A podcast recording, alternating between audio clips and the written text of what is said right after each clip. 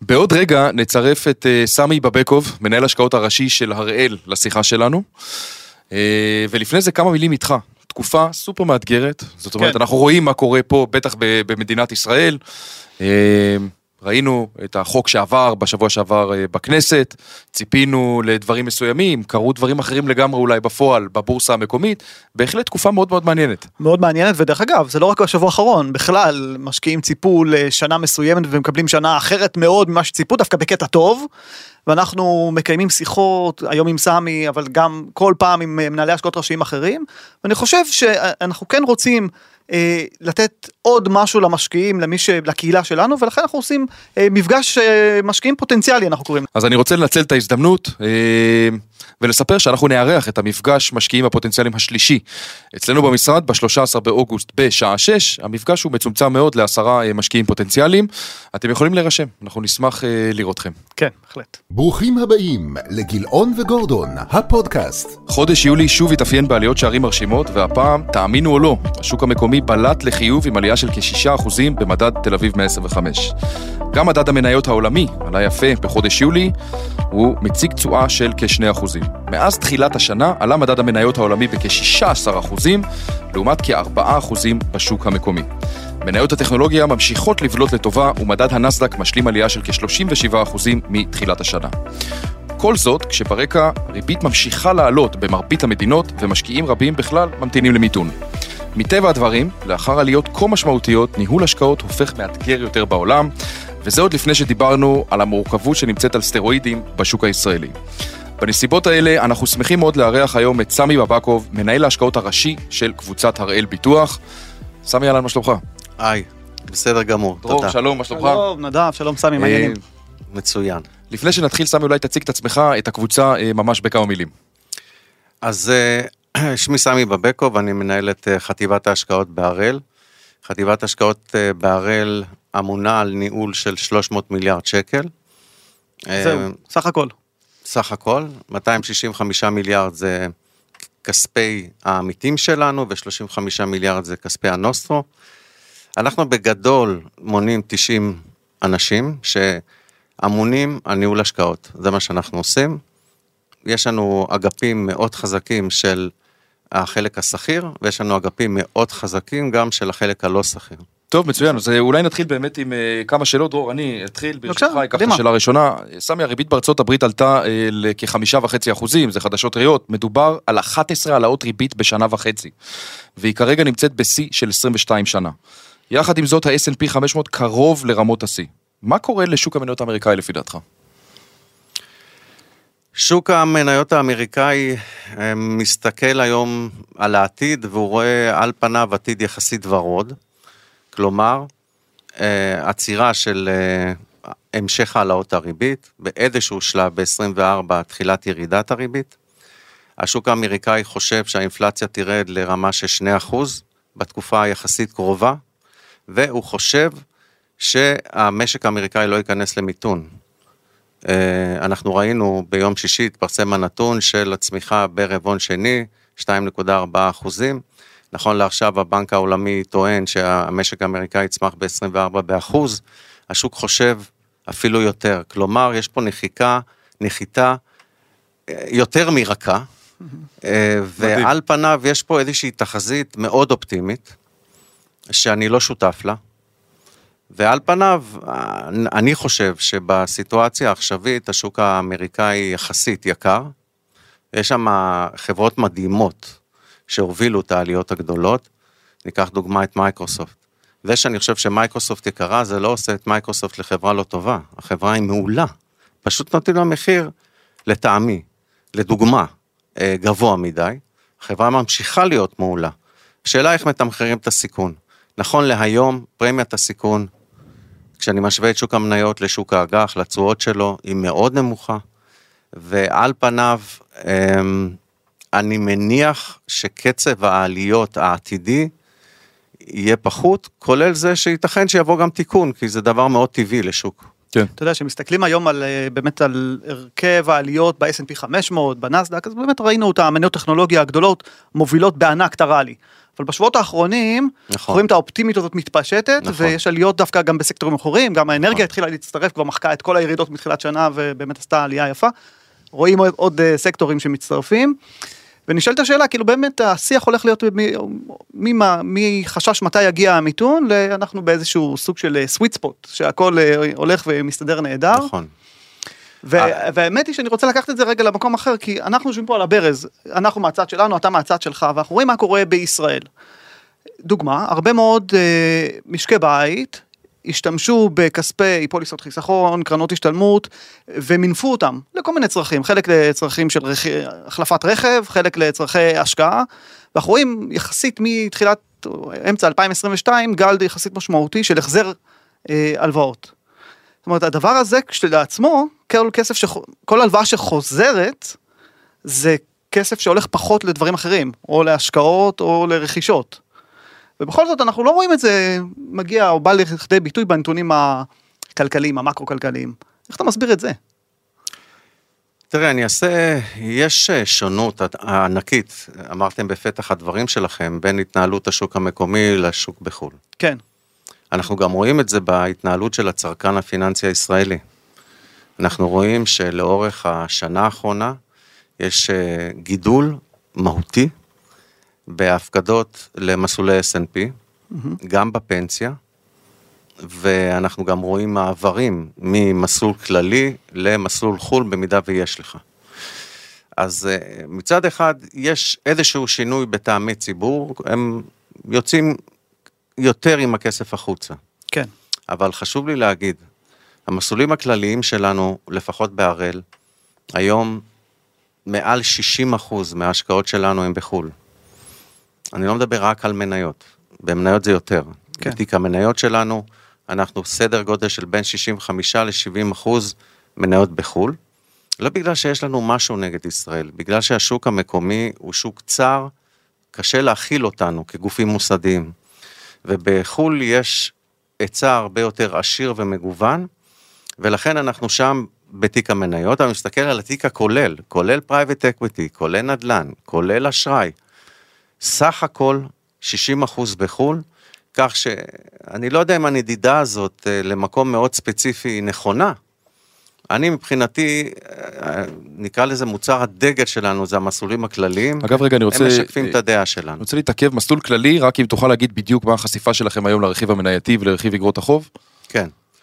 אז אני יותר אה, אוהב לדבר במונחים של רכיב הוני אוקיי. וחוב. הרכיב ההוני הוא ה-55% במסלולים הכלליים, והחוב הוא 45%. מתוך ה-55%, בין 40 ול-42% זה מניות סחירות.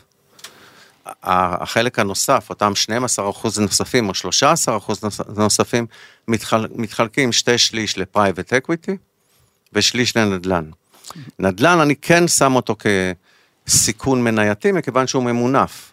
אז כשנכס יורד בעשרה אחוז, אם אתה ממונף, ב equity אתה יכול להיפגע ב-20. כן. אז לכן, לתפיסתנו, בניהול הסיכון שלנו, התיקים הם 55% הוני, 45% חוב, כאשר בחוב יש משקל לא קטן גם לאשראי לא שכיר, אצלנו, בהראל. אוקיי, אז זהו, זה- קצת גלשנו, כי אני- עוד רוצה רגע להתעכב, כי באמת, אה, אני- אני- דיברנו על השוק הישראלי שיש לו מאפיינים שונים בהיבט הטכני, שיותר ויותר אנשים, אולי גם בגלל המצב, רוצים להסיט את הכספים למסלולי חו"ל למיניהם, S&P 500, מסלול חו"ל כללי וכדומה, בסדר. העניין הוא שהריבית עולה בכל העולם. ובכל העולם אנשים היום שבאים לקנות אה, נדל"ן לצורך העניין, צריכים לשלם משכנתה הרבה יותר גבוהה. חברה שצריכה למחזר את החוב שלה, או משק בית שצריך למחזר חוב, עלויות הרבה יותר גבוהות, ועל כל זה אתה צריך להוסיף אה, אינפלציה שעלתה משמעותית בשנה וחצי האחרונות, והיום האינפלציה מתמתנת, אבל חשוב להבין, זה שהיא מתמתנת, זה לא אומר שהמחירים יורדים. זה, המחירים כבר עלו, ההכנסה הפנויה קטנה, ועל זה השיפוע פשוט אה, יותר חלש, אה, יותר מתון, וקצב העליית מחירים קצת נרגע. ועדיין יש אה, עליות כאלה בשווקים. אני שואל אותך, האם אתה חושב שהמשקיעים, בטח ובטח בעולם, אדישים? אני לא חושב שהם אדישים, אבל יש פה שתי נקודות מהותיות, מהותיות, שחייבים להבין אותן. אחד, העולם בתעסוקה מלאה. עכשיו, אני לא אפרט את כל הסיבות, אבל כן. כרגע זו העובדה. כשאדם עובד, הוא לא מוריד את הצריכה שלו, אולי הוא משנה קצת סדרי עדיפויות, אבל הוא, אין, אין שינוי דרמטי, זה להבדיל אלף אלפי הבדלות שאתה לא עובד. זה נקודה ראשונה, היא מאפיינת את העולם, כלומר גם את אירופה, גם את ארצות הברית, גם את ישראל. שתיים, העולם עדיין מלא בכסף. תסתכלו על M1, תסתכלו על M2, העולם הזרימו לו כמויות אדירות של כסף בזמן הקורונה. בכלל, מזרימים כמויות אדירות של כסף מ-2008. כן. העולם עוד מלא בכסף, וכל עוד זה הסיטואציה, זו הסיטואציה, אז כרגע, בדיוק כמו שתיארת, כן. שעכשיו אנחנו רואים את העליות נודדות, החודש לדוגמה, חודש יולי, אין הבדל מהותי בין נסדק ל-S&P, לדאו ג'ונס, כן. או לראסל 2000, אוקיי? הכסף מתחיל לנדוד ולחפש סיכונים נוספים, ועל פניו זה נובע מהסיטואציה שעכשיו תיארנו, כלומר כמות הכסף ושוק העבודה מאוד מאוד חזק. אתה שואל אותי, בהיסטוריה עד היום לא היה מקרה שהעלו את הריביות בצורה כזאת, ובסוף המשק, העולם לא נכנס למיתון. מה העוצמה של המיתון אני לא יודע לומ- לומר, יכול כן. להיות שהוא יהיה הרבה יותר אה, מתון, אבל הוא יקרה. השורה התחתונה היא שכרגע יש אופטימיות מאוד גבוהה בשווקים, ואתה לא שותף לה. אני לא שותף לגודל האופטימיות הזאת, לא. אני כן חושב שהריביות יישארו ברמה הזאת. נכון, לפחות עד אמצע 24, אני כן חושב שבסופו של דבר הכלכלות יתמתנו, באירופה זה ודאי, בארצות הברית אנחנו עוד לא יודעים, ואם הסיטואציה של אי הוודאות הקיימת בישראל תימשך, כלכלה לא, לא אוהבת אי ודאות, הצמיחה בישראל תיפגע. ברור. כן. אני רגע רוצה לשאול על אה, הברית, אתה רואה אפשרות שבה הריבית שם תרד ללא מיתון? זאת אומרת, אנחנו נחסוך את המיתון הזה והריבית בכל זאת תרד במהלך שנת 24 בגלל כן. אינפלציה, בדיוק, כן. שלא תהיה אינפלציה למשל? בדיוק. יכול להיות דבר כזה? יכול להיות, עובדה, השוק חושב כך. השוק היום, כשאתה מסתכל עליו, הוא חושב שהאינפלציה בשנה הבאה בארצות הברית תהיה 1.8 אחוז. אנחנו לא חושבים שזה ירד לשם. אבל, כרגע זה מה שהשוק חושב. כן. אז אם הוא אומר, האינפלציה תרד ל-1.8, הריבית הריאלית היא מאוד גבוהה נכון לעכשיו, אם האינפלציה תהיה 1.8. אז הבנק המרכזי בסופו של דבר יוריד את הריבית מעניין. הנומינלית על מנת לשחוק קצת את הריאלית ולתת למשק לחיות. עכשיו, יש המון סימני שאלה. כרגע יש אופטימיות בשוק. אמ, אנחנו בדרך כלל נעבוד נגד מגמה, אנחנו לא נגדיל סיכונים שהשוק מגדיל אותם, אולי אנחנו קצת נמתן את הסיכונים. אוקיי, אז יכול להיות שאנחנו טועים בטווח הקצר, בסופו של דבר נצדק בטווח הארוך, להערכתי לפחות. אז באמת אנחנו בעולם שקצת השתנה, ב... טוב, זה כבר די הרבה שנים, שבוחנים אתכם, למרות שאתם אה, גוף שמתאפיין בחיסכון ארוך טווח. בוחנים אתכם ברמה החודשית, ואני מניח שיש אה, גם עליך הרבה לחצים, אה, לא יודע, לחצים מכל מיני... זרמים, הכיוונים. מכל הכיוונים שלא לא ככה אמורים לנהל השקעות, בטח לא לטווח ארוך. השאלה איך אתם באמת אה, מגיבים היום אה, לנוכח הסיטואציה, סתם אני, מעניין אותי כי עקומי התשואות, למשל, עקום התשואות גם בארץ וגם בעולם, יותר בארצות הברית, עקום התשואות הפוך. מצד אחד, מצד שני הש- השוק אה, מתחיל באיזשהו איזשהו רלי ועל פניו עד עכשיו אמרו משהו פה לא מסתדר. כי אם עקום האג"ח אה, מע- מעריך שהולכים למיתון, אז אה, מה שוק המניות כל כך מתלהב? אבל לאחרונה הנרטיב פשוט השתנה ואומרים אה מצוין זה סוויט ספוט שוק האג"ח הפוך לא בגלל מיתון שוק האג"ח הפוך בגלל שהאינפלציה יורדת והורידו את הריבית ושוק המניות עולה על הרקע הזה. אמ, אז א' השאלה היא אליך, אליך איך אתם אה, בהראל שבאמת מנהלים המון המון כסף אז איך אתם בתוך הסביבה הזאת בשוק המניות האם אתם משנים אה, חשיפות האם אתם משנים את ההחזקות הספציפיות יותר כלומר עושים הסטה מטכנולוגיה למניות אחרות. איפה אתם במקום הזה? תראה, אה, אני שמח ששאלת את הסיפור של התשואה החודשית, האם זה משפיע לנו על קבלת ההחלטות? אז קודם כל אנחנו בני אדם, אבל השורה התחתונה במחשבה שניהול כסף לטווח ארוך, אה, זה יכול בשוליים של השוליים להשפיע, אבל כתפיסת עולם אסטרטגית זה לא משפיע. ולראיה, יש לנו משקל יחסית אולי יותר גדול משל אחרים בנכסים לא שכירים. אני שומע את האמירות הנאמרות בשוק, אני לא מסכים איתן. כי אה, יש אמירה הטוענת שנכסים לא שכירים, לא משוערכים, ועכשיו אה, מי שנשאר במוצרים יקבל את הירידות. אני רוצה, אני רוצה, זו הזדמנות טובה. כן. להגיד שזה פשוט דברים שהם לא מדויקים בעליל. כל הקשור לאשראי לא שכיר, יש מודל שמוכתב על ידי הרגולטור, שנקרא מרווח הוגן, שמשערך את האשראי לא שכיר ברמה יומית לפי השוק השכיר. כן. אז זה כבר לא נכון. שזה עיקר התיק שלכם, הלא שכיר, אפשר להגיד, לא? זה, אמ, בוא נגיד לפחות חצי, כן. רמת סיכון שונה, זה חוב, אנחנו- דרכו אנחנו בכלל מורידים את הסיכון של החוב. כי אנחנו מאוד uh, תומכים באפיק הזה, א', כי יש לנו ביטחונות, כן. שתיים, כי אנחנו שולטים בעסק מאלף עד תף. התחום הזה אגב זה בעיקר בארץ או אה, בחו"ל? איך זה? בעיקר בארץ, אוקיי. בעיקר בארץ. כי בחו"ל, כשאתה נותן אשראי, אם אתה, נניח נתת אותו בארצות הברית, אה, כשאתה מתרגם את הדולר בסוף לשקל, אתה מאבד 2% מהתשואה, בין אחוז וחצי לשתיים, בסופו של דבר אתה מקבל תשואה כמו פה, אז אנחנו את רוב התיק שלנו מנהלים פה. וגם ההיכרות פה היא בטח אה, גדולה יותר, אין הגופים ספק. הגדולים מגיעים אליכם אה, אין ספק, בטח בשלוש פגישות הראשונות. אין ספק. אז איך אתה רואה את השירוכים של החלק הלא שכיר מתחילת השנה? הרי זה צמוד לשוק הקונצרני. נכון. ובכל זאת, אה, אחת הטענות שאנחנו רואים היום לגבי התפלגות התשואות בשוק המוסדי, אז אנחנו רואים את הגופים שיש להם חשיפה מאוד נמוכה לנכסים לא שכירים, בולטים בתשואה ביחס לגופים שמסורתית מחזיקים נתח יותר גבוה. כן. עכשיו אני שואל את עצמי, אם החלק הארי של ההשקעות הלא שכירות שלכם הרי משוערך ברמה היומית לפי השוק הקונצרני, ונניח ולהם במקום החלק הזה יש יותר אגרות חוב קונצרניות שכירות. כן. אז לא אמור להיות הבדל, אפילו התשואה השוטפת שלכם אמורה להיות טיפה יותר גבוהה, כי התשואה הגלומה יותר גבוהה. מהות השוני הוא דווקא בחלק ההוני. הבנתי. אני אגיד שתי מילים על החלק של החוב. הוא פחות מסוכן. אז אמ, אני לא אכנס עכשיו למודל, מהמם. אבל למעשה אה, אנחנו מתנהגים יותר באזור האג"חים הקונצרנים של A פלוס ומעלה. ולכן התנודתיות שלנו פחות גבוהה, ואם השוק טוב, אני אעלה פחות, אוקיי? הבנתי. עכשיו, דבר שני, לפחות שליש מהתיק שלנו הוא ריבית משתנה. כאשר הריביות עולות, כפי שקרה שנה שעברה, נפגענו הרבה פחות. כן. כאשר יש פתאום איזשהו טרנד של ירידת תשואות, אנחנו נקבל פחות. מהמם. על השליש הזה. כן. אבל אני מרגיש מאוד נוח עם התיק, החוב. עכשיו לגבי ההון. הון. יש הבדל בין בית השקעות כלשהו, שמחליט להיות חשוף להון, מהמם.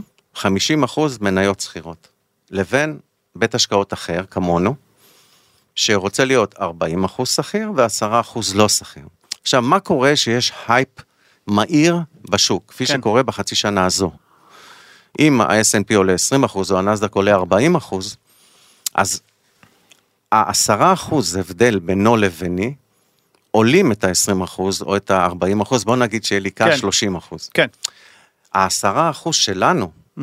בלא סחיר, לא יודעים לעלות בקצב כזה, כי זה לא סחיר. כן. איך ה private equity משוערך? כל רבעון אהה. אנחנו מקבלים capital account מכל המנהלים שאנחנו עובדים איתם. רוב התיק שלנו זה קרנות. יש לנו גם השקעות ישירות, אבל רוב התיק הוא קרנות. אני מקבל את capital account, יש שם שיערוכים, אנחנו מכניסים אותם לספרים, זה מגיע, נכון, ב delay, אבל לא ארוך. עכשיו, קצב העלייה של ה private equity לא זהה לקצב העלייה של השוק הסחיר בתקופות קצרות. לאורך זמן, אני יכול להוכיח את זה, איך שתרצו. הוא עושה יותר כן. לאורך זמן, הוא עושה יותר בר- בסטיית תקן יותר נמוכה, וזה בדיוק תפיסת העולם שלנו כמשקיע ארוך טווח. זה נכון שבטווח הקצר שהשוק מאוד בהייפ חיובי, ועכשיו בוא נשנה את כל, לא נשנה את התיק. כן. החלק הזה ישרת אותנו לאורך זמן עם תשואה יותר, תוחלת תשואה יותר גבוהה, סטיית תקן יותר נמוכה, ולכן הוא יהיה בתיק שלנו, כי הוא ישרת את הלקוחות שלנו לאורך זמן הכי טוב שאפשר. והוא משוערך כל רבעון, נקודה. והנדל"ן? הנדל"ן, הנדל"ן, אנחנו צריכים לשערך אותו אם אני לא יושב דרך קרנות, אם אני יושב דרך קרנות, זה אותו דבר. כל רבעון, capital account, הכל טוב. רוב התיק שלנו הוא לא דרך קרנות בנדל"ן, להבדיל מ private equity, שם יש לי השקעות ישירות. כאשר יש לי השקעות ישירות, אנחנו משערכים את ההשקעה הזאת לפי שמאי, אם זה בחו"ל, שמאי מחו"ל, אם זה ישראל, שמאי ישראלי, פעם בשנה. אבל, חובה עלינו, כל רבעון, לשאול האם חל משהו מהותי בנכס, או בסביבה של הנכס. כן. אם התשובה היא כן, אנחנו יוצאים לש... לשמאות אה, רבעונית. רבעונית, כן. או חצי שנתית. כשאני חושב שיש, ו... ואני גם מקבל... וזה קרה לאחרונה? בטח, זה קרה. בנדל"ן זה קרה. בשוק המשרדים בארצות הברית זה קרה. ואנחנו נפגענו קצת בתשואות מהחלק הזה. אתה שואל אותי, זו פגיעה דרמטית? לא. אבל עדיין, נפגענו. האם זה בא לידי ביטוי בשערוכים בתוך הספרים? כן, אנחנו לא מחכים לסוף השנה מתחמקים, לא. אנחנו מנסים להיות הכי צמודים לשווי הוגן של הנכסים, על מנת לתת תמונה טובה לעמיתים שלנו בכל נקודת זמן. זה מעניין, האמת היא, בוא נדבר באמת על אה, שוק הנדל"ן אה, המסחרי, המשרדים.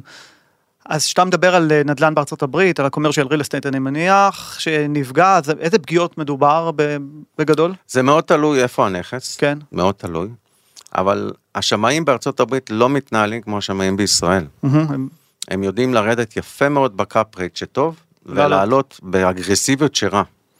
היום חלק מהשמאים בחלק מהמקומות הגיעו כבר לקאפ רייט של 8, 8 אחוזים, סליחה. כן. מכמה בשפל? בשפל מחמישה, סדר כן. גודל, זה דרמטי.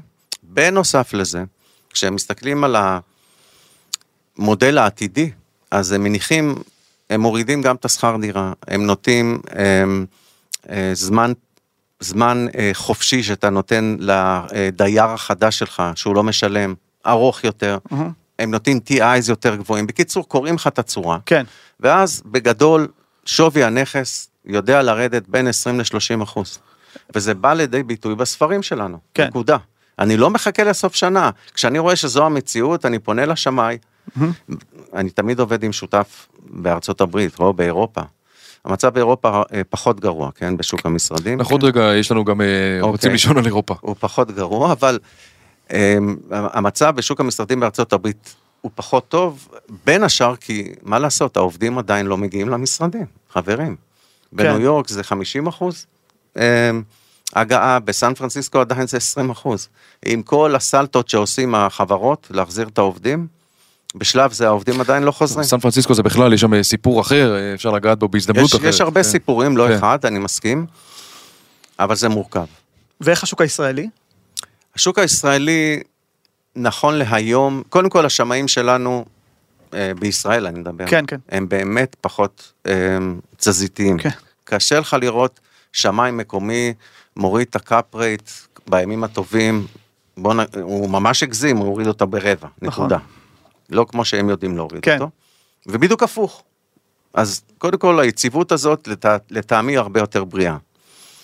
שתיים, בשוק המשרדים המקומי, אם אתה יוצא מהציר המרכזי של תל אביב, אתה מתחיל לראות אה, חולשה מסוימת אה, בשוק המשרדים. אה, זה לחלוטין לא מתקרב לעוצמה שקיימת בחו"ל. למה העוצמה הזאת קיימת בחו"ל? גם בגלל שוק החוב.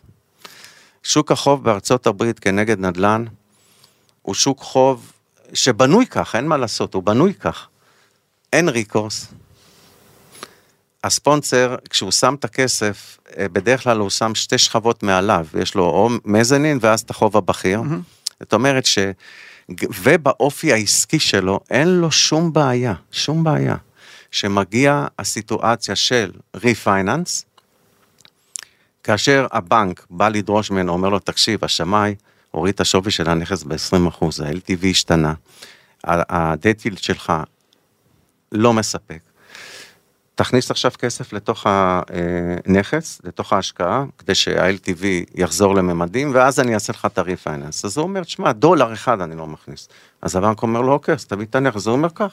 נותן לו את כן, המפתחות. והם נותנים, חברים, הם נותנים. עכשיו, ופה זה, פה תרבותית, אני חושב שזה לא תרבותית, נהוג בכלל. זה לא נהוג, כי גם. שוק, ה, שוק האשראי שלנו בנוי שונה. גם פה יש ריקורס. יש ריקורס. ההלוואות הרבה יותר ארוכות. בארצות הברית הלוואה לנכס מניב, כן? הוא שלוש ועוד אחד ועוד אחד. אז תחשבו על זה. כל שליש, ש... כל, אה, במחזור של ההלוואה, ברור. כל שנה יוצא שליש לפדיון. כן. ואז אתה מגיע לסיפור הריפייננס, ואז הם נותנים לך את הנכס לבנק. אז אנחנו זה- ד- ומה- נצפה, אז ומה- נצפה שגם בהמשך, זאת אומרת, אוקיי, כן, כן, שנה כן. אחת חלפה עם ריבית שהייתה יותר גבוהה, יש לנו עוד שנתיים כאלה עכשיו. כן, כן. כן, וזה משמעותי כן, כמובן. כן, כן. ו- ולכן שוק הנדל"ן שם נפגע עוד יותר. מעניין. המניב, לא המגורים. כן. בארץ, א', בתרבות שלנו, נכון להיום, אנחנו מגיעים למשרדים. שתיים, אמ, שוק החוב שלנו בנוי באמת שונה. אתה יודע לתת אשראים לנכס מניב חמש שנים, שבע שנים, שמונה שנים, ואז אין לך את המחזוריות הזאת, ושלוש, באופי העסקי של היזם המקומי, הוא יעשה הכל. הוא לא יחזיר מפתחות. כן. רגע, אבל יש לי שאלה, להקשות טיפה בעניין הזה. כי בסוף אתם אה, נכנסים גם לעסקאות, אולי בוחנים גם עסקאות חדשות בנדל"ן בישראל. והתשואות היום, שיעורי ה cap rate, אם הם אה, לא עלו, אז אה, עסקאות בנדל"ן, משרדי, מניב בישראל, הן הרבה פחות אטרקטיביות עבורכם. נכון? זה כשלעצמו אמור להוריד את המחירים. עזוב רגע את השמאים, עסקאות בפועל, בטח לא, או אני מניח שלא מתקיימות הרבה, אבל אם מתקיימות, אה, צריך להיות במחירים הרבה יותר נמוכים כדי שזה יהיה אטרקטיבי במונחי תשואה. עוד פעם, תלוי איפה. מהמם. אתה צודק בחלק מהמקומות. אנחנו לפני ארבע שנים, כתפיסת עולם, שהשוק היה יקר לטעמנו בישראל, אה, לא עשינו השקעות ישירות בישראל. מה שכן עשינו, אנחנו התחברנו לקבוצות, בואו ניקח דוגמה, תידר, מהמם. עשינו איתם שותפות, אנחנו 49 אחוז, הם 51, ויצאנו אה, לייזום של נכסים מניבים. התשואה שאתה רואה בייזום היא שונה. ברור. ברור שהסיכון בהתאם, כן. אבל ברגע שאתה לוקח שותף, שאתה מרגיש איתו מאוד נוח, סופר מקצוען, אנחנו גם יכולים לתת את התרומה, גם המקצועית שלנו, וכמובן אה, ניהול הסיכון שלנו. עד עכשיו קנינו 11 אה, קרקעות, אבל לא במחירים שאתה חושב. אה, עסקאות מאוד מורכבות, עסקאות, עסקאות אופציה, יש... בסופו של דבר אני חושב שאנחנו, כשאני מסתכל עשר שנים קדימה, נגיע למקום מאוד טוב בשותפות הזאת. כאשר לא קניתי את הנכס שהוא בנוי והוא נותן לי באמת קאפ רייט של חמש וחצי, בדיוק, זו דוגמה ספציפית, אבל. אבל אני אומר, כשוק, הרי היו הרבה מאוד עסקאות של אה, נדל"ן מניב, אתה מגיע, לא יודע, חברות גייסו אג"ח ב, לא יודע, X, ורכשו נכסים מניבים ב-X פלוס 2, X פלוס 3. היום וכל ה-X עלה. אני מסכים, היום הרבה יותר קשה. אבל כשאתה מסתכל על חברות הנדל"ן- הנדל"ן המקומיות, עדיין ה-FFO, תשואת ה-FFO יפה. אה, אני לא חושב שהוא יקר היום, ממש לא. הוא גם לא מאוד זול. ואין ספק ששוק הנדל"ן המקומי, אנחנו גם רואים את זה, ש- אה, המניות של שוק כן. הנדל"ן המקומי, אה, הן מאוד אה, תנודתיות בקשר עם האי ודאות שנוצרת בכלכלה המקומית, כי אם אתה תצמח פחות וענף ההייטק ימשיך להיפגע וכך הלאה, לוקחים את זה לשוק המשרדים, מעצימים את החששות ואז כן. זה נפגע קצת יותר מהר ומתאושש בסופו של דבר, אבל שוב, אמ, בסופו של דבר, משרדים צריך, יצטרכו, לא כמו מגורים, כן, זה יותר מסוכן. אה, אני ממש לא רואה, לא אפוקליפסה בארצות הברית, mm-hmm. למרות שעכשיו הת- התקופה היא באמת לא טובה, ובטח ובטח לא בישראל. אתם מנסים לקנות עכשיו בארצות הברית, לנסות לנצל הזדמנויות בתחום הזה? מה שעשינו מתחילת שנה, להבדיל מהתנהלות שלנו בעבר, רכשנו אה, קרנות מהמם. של mezzanine, כאשר הגוף שהתקשרנו איתו הוא גוף שגם יודע לנהל נדל"ן, כי יש לו גם קרנות נדל"ן, ואז הוא יודע לעשות step in ברגע שקורה משהו. ואז, אם הכל טוב, יש לי תשואה של בין 12 ל-15 אחוז. כן. אם משהו רע קורה, הוא יודע לקחת את זה ב distress. הוא יודע כן. לקחת את זה ב distress ולקחת את הנכס למקום שאנחנו רוצים שהוא ייקח אותו. אז זה, זה כרגע מה שעשינו, מעבר לזה לא קנינו, לא כן. קנינו. ואם אנחנו קונים, בשלב זה, דרך קרנות, זה רק מולטי פמילי. יש עוד אה, הרבה נושאים שאנחנו רוצים לגעת בהם, לא. אה, והזמן שלנו לא ארוך. אירופה וסין. אה, אנחנו רוצים לשמוע מה דעתכם, איך אתם משקיעים שם, איך אתה רואה שם את פני הדברים. תראה, בתיק המניות שלנו, אה, אנחנו אנדר אירופה. אה, אנחנו חושבים שהריבית באירופה יכולה להמשיך לעלות, אה, לפחות עוד חצי נקודה. אני מסתכל עכשיו על גוש היורו, אני עוזב שנייה את בריטניה, ששם המצב הוא יותר מורכב. ובאופן עקרוני, סביר להניח שהכלכלה האירופאית כן תיכנס למיתון. זה ההנחה שלנו. לכן, שוק המניות באירופה עד אמצע השנה, לא כולל יולי, ואפילו לא את יול, יוני, היה מאוד חיובי. באיזשהו שלב הרגשנו שהוא חיובי מדי, הורדנו חשיפה מהותית okay. לאירופה. אה, לקחנו את הכסף למקומות אחרים, אה, בשוק המניות העולמי, ונכון לעכשיו, אנחנו פחות נלהבים מאירופה. לעניין סין, תראו, סין אני אחזיק אותו בגדול במשקל שלו ב-MSCI, אני אחזיק אותו דרך ETFים. קשה מאוד ל- לעשות השקעות שם מעצם העניין שיש לך סיכון שאתה לא יודע לכמת, הוא הסיכון של הרגולטור. הוא מחליט פתאום להתערב, הוא מעלים עסקים, מעלים אנשים, מצאו את שר החוץ?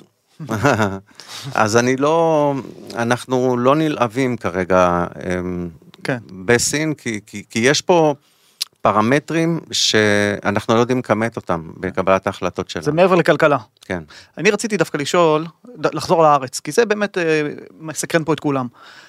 מה קרה בחודש יולי, שלמרות כל מה שאנחנו רואים, השוק פה דהר קדימה כל כך? תראה, שוק הון זה כלים שלובים. מהמם. יש יחסיות. אם כל העולם עולה 20 אחוז, ה-MSCI World עלה 16 כפי שאמרתם, ובארצות הברית שזה שוק שיותר קרוב אלינו, בתפיסת עולם כמשקיעים, זה עלה מעל 20 אחוז, בין 20 ל-40 אחוז, אתה לא יכול לפתוח פער כל כך גדול, תמחורית. מי, מי הרוכשים? המוסדיים? אני בין השאר. שזה לא הציבור. לא, בין השאר כן. כן. בין השאר המוסדיים, שמה, שמזהים כן, הרגשתם מקומות... שזה שזה זול? שזה הזמן לקנות? כן. כן. בדולר כן רואים את, ה, את ההשפעה, זאת אומרת, אם זה היה עוקב כפי שעקב בעבר, אם ה-S&P והדולר זה עולה וזה יורד והקורלציה הזו, אנחנו בפער של אה, 13 אחוז שאי אפשר להסביר אותם על בסיס מה שהיה בעבר, אלא על בסיס מה שקורה פה היום. לא, זה ברור, זה, זה ההסבר, אחד. שתיים, גם הדולר, החוז, חוזקה שלו יחסית לשקל. אין שום סיבה כלכלית שהוא יהיה חזק יחס- יחסית לשקל, באמת שאין. אמ, קרו כמה דברים, אני לא אומר שלא, אבל אני לא מדבר עכשיו על פוליטיקה, אני מדבר על כלכלה. ברור. קרו גם כמה דברים בכלכלה שאולי יכולים קצת להחליש את החוזק של השקל, אבל לא בממדים שזה קרה. מה שיצר את זה זה האי ודאות שאנחנו חיים בה, ולכן שוק המניות תמחר את עצמו כפי שתמחר את עצמו יחסית לעולם. מה שקרה ביולי א', הייתה אופטימיות מסוימת, בוא לא נתעלם מזה, כן. שהתפכחנו מהמם. אה, באותו יום שני, וואטאבר. אבל גם מאז, השוק לא רע. לא, אז היו יומיים רעים, כן, נכון. ו... וזהו. וזהו, כרגע, כן. כי אתה יודע, השוק אומר לעצמו, אוקיי, שלושת החודשים הקרובים, כן, בוא- בוא נגיד ככה, מניח שלא יהיו זה הפתעות. שלב הנחמדות. קמנו היום בבוקר עם דברים חיוביים מביידן לכיוון ערב הסעודית, קמנו עם קטע ששרים בליכוד כן. טוענים ש...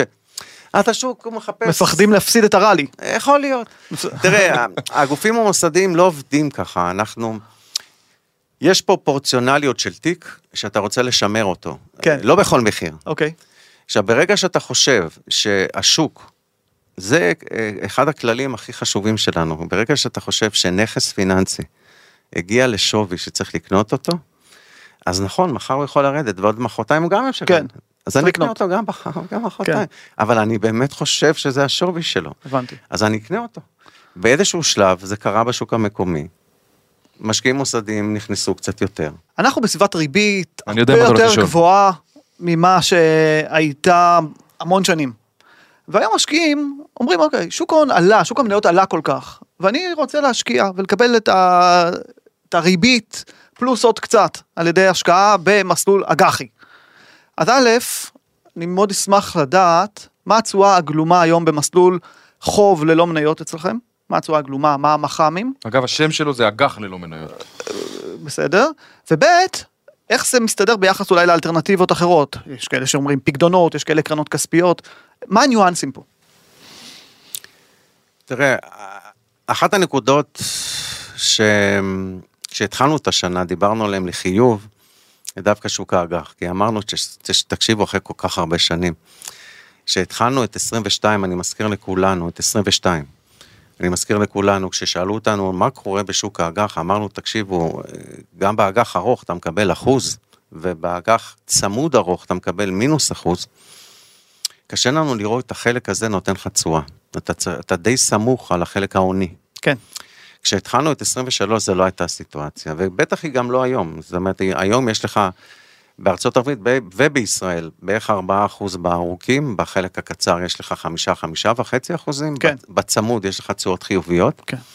אז באופן עקרוני, אה, תיק כזה היום בקלות, אם אתה מרכיב אותו גם מאג"ח קונצרני, יכול לתת סדר גודל של בין, אם הוא סולידי יחסית, בין 5 ל-6 אחוזים. על מח"ם של?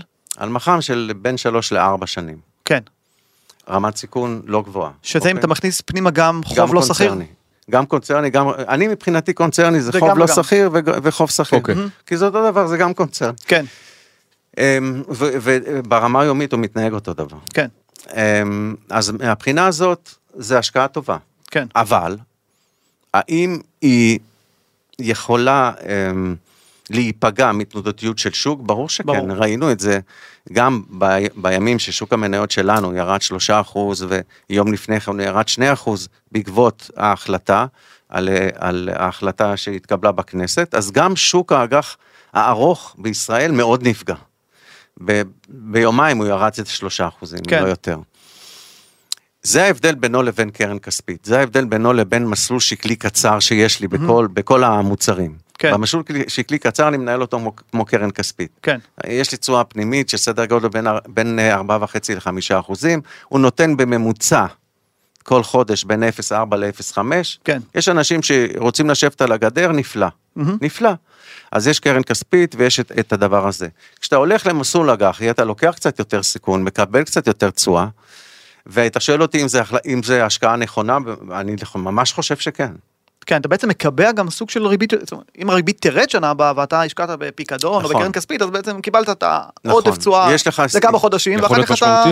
נכון. איחרת את הרכבת, כי יש פה מינוף הרי מסוים בשוק האג"ח אה, במח"מים בינוניים. צודק. החשיפה למטח, לחו"ל, במסלולי אג"ח, מה היא? החשיפה לחו"ל היא לא גבוהה, מהמם.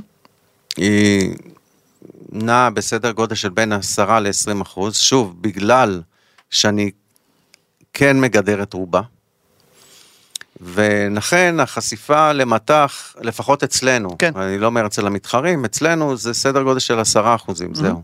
הבנתי. אם אני מסתכל על המסלולים הכלליים שלנו, לא מסלולי אג"ח, כן. אנחנו בחשיפה סדר גודל של 24 אחוזים, למרות שאנחנו נמצאים בחו"ל מעל 50 אחוז. כן, אז כמ- כמובן, אני מגדר חלק מהחשיפה הזאת, כי אני עדיין משלם ללקוחות שלנו בשקלים, לא בדולרים. הקטנתם את אחוז החשיפה? לא, אחוז הגידור? סליחה. לא.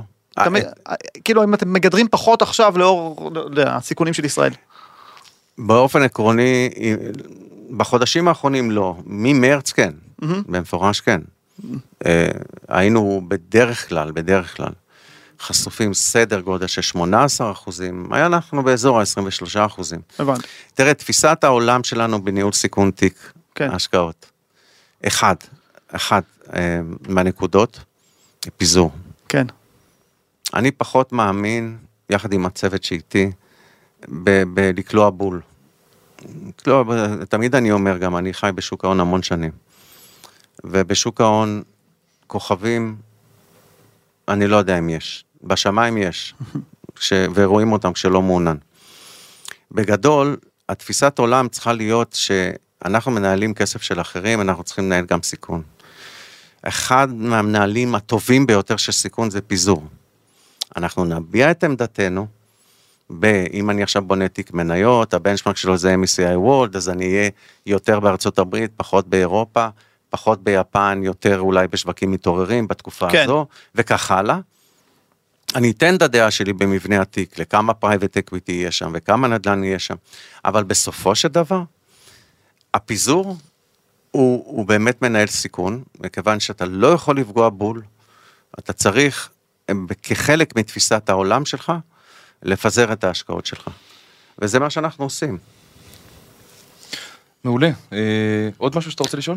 כן, אם אתה רואה... הרגשתי, הרגשתי, הרגשתי. יש אה, כמות משמעותית של אה, הסטת כספים אה, לחו"ל, ברמה שזה משפיע על השוק?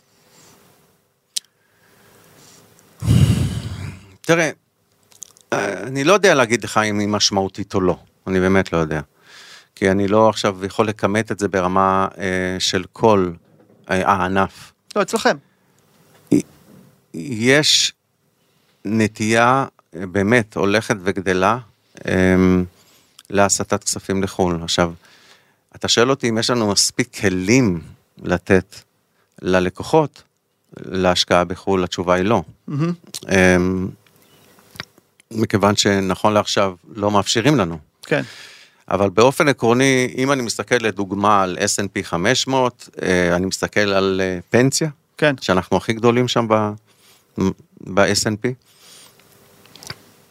הציבור הוא יותר צורך את זה ברמה חודשית. זאת אומרת שאתה רואה חבר'ה צעירים מחליטים, שהם קודם כל מחליטים להיכנס למניות, שזה נכון. כן.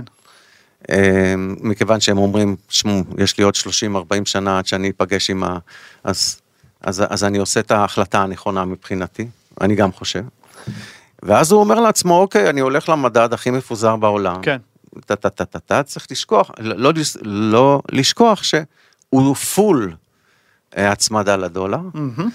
ועל פניו, צריך גם לזכור שהוא יודע גם לרדת לפעמים, הוא לא רק יודע לעלות. אה, זיכרון קצר, נגיד, בשנה שעברה. זה שנה כן, שעברה, נניח. כן. כן. טוב, אה, אנחנו רוצים מאוד מאוד להודות לך. אה, תודה גם לכם. שהתארחת כאן, היה מרתק, אה, מאוד מאוד מעניין. אה, אנחנו נארח אותך שוב עוד שנה, אולי אפילו פחות, לראות. אה, לאן זה הולך. חברים, תודה רבה. לכם. תודה רבה. סמי.